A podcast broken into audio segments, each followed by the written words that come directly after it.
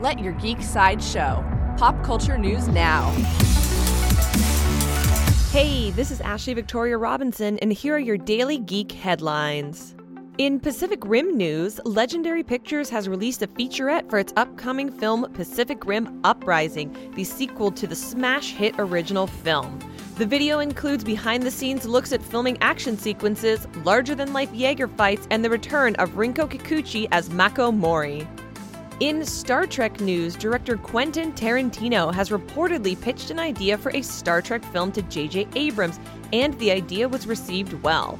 There are plans to assemble a writer's room and further explore Tarantino's concept, which could lead to Abrams producing alongside the director on a new Trek movie.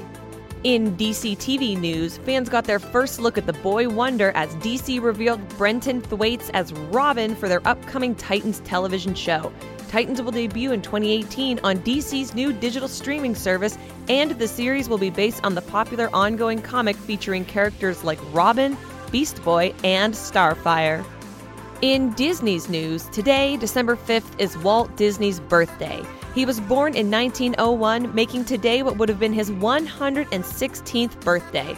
This anniversary comes with the news that 21st Century Fox would prefer to sell some of its assets to Disney, a move which many hope will mark the return of some beloved Marvel film characters to Marvel Studios.